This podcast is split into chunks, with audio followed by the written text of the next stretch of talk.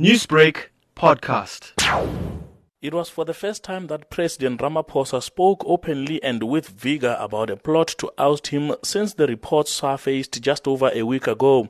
Delegates cheered and clapped as the president lashed out at those seeking to divide the ANC. He says ANC members should focus their energy towards improving the lives of ordinary people. We should not spend time on counter-revolutionary machinations where either in dark corners or wherever we come up with machinations of weakening the African National Congress.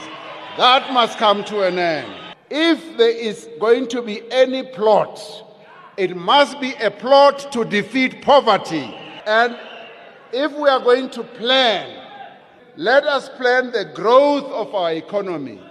Let us invest our energies in transforming the economy of our country and waste time playing marbles with the hopes of our people. President Ramaphosa has called for unity ahead of next year's general elections and beyond, calling the poll a war of wars.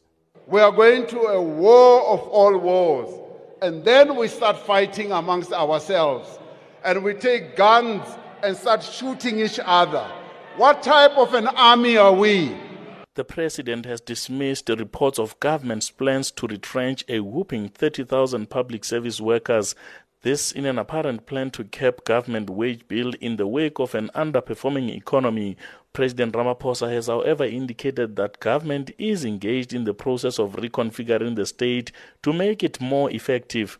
I'm Amos Paro in Midrand. Newsbreak, Lotus FM, powered by SABC News.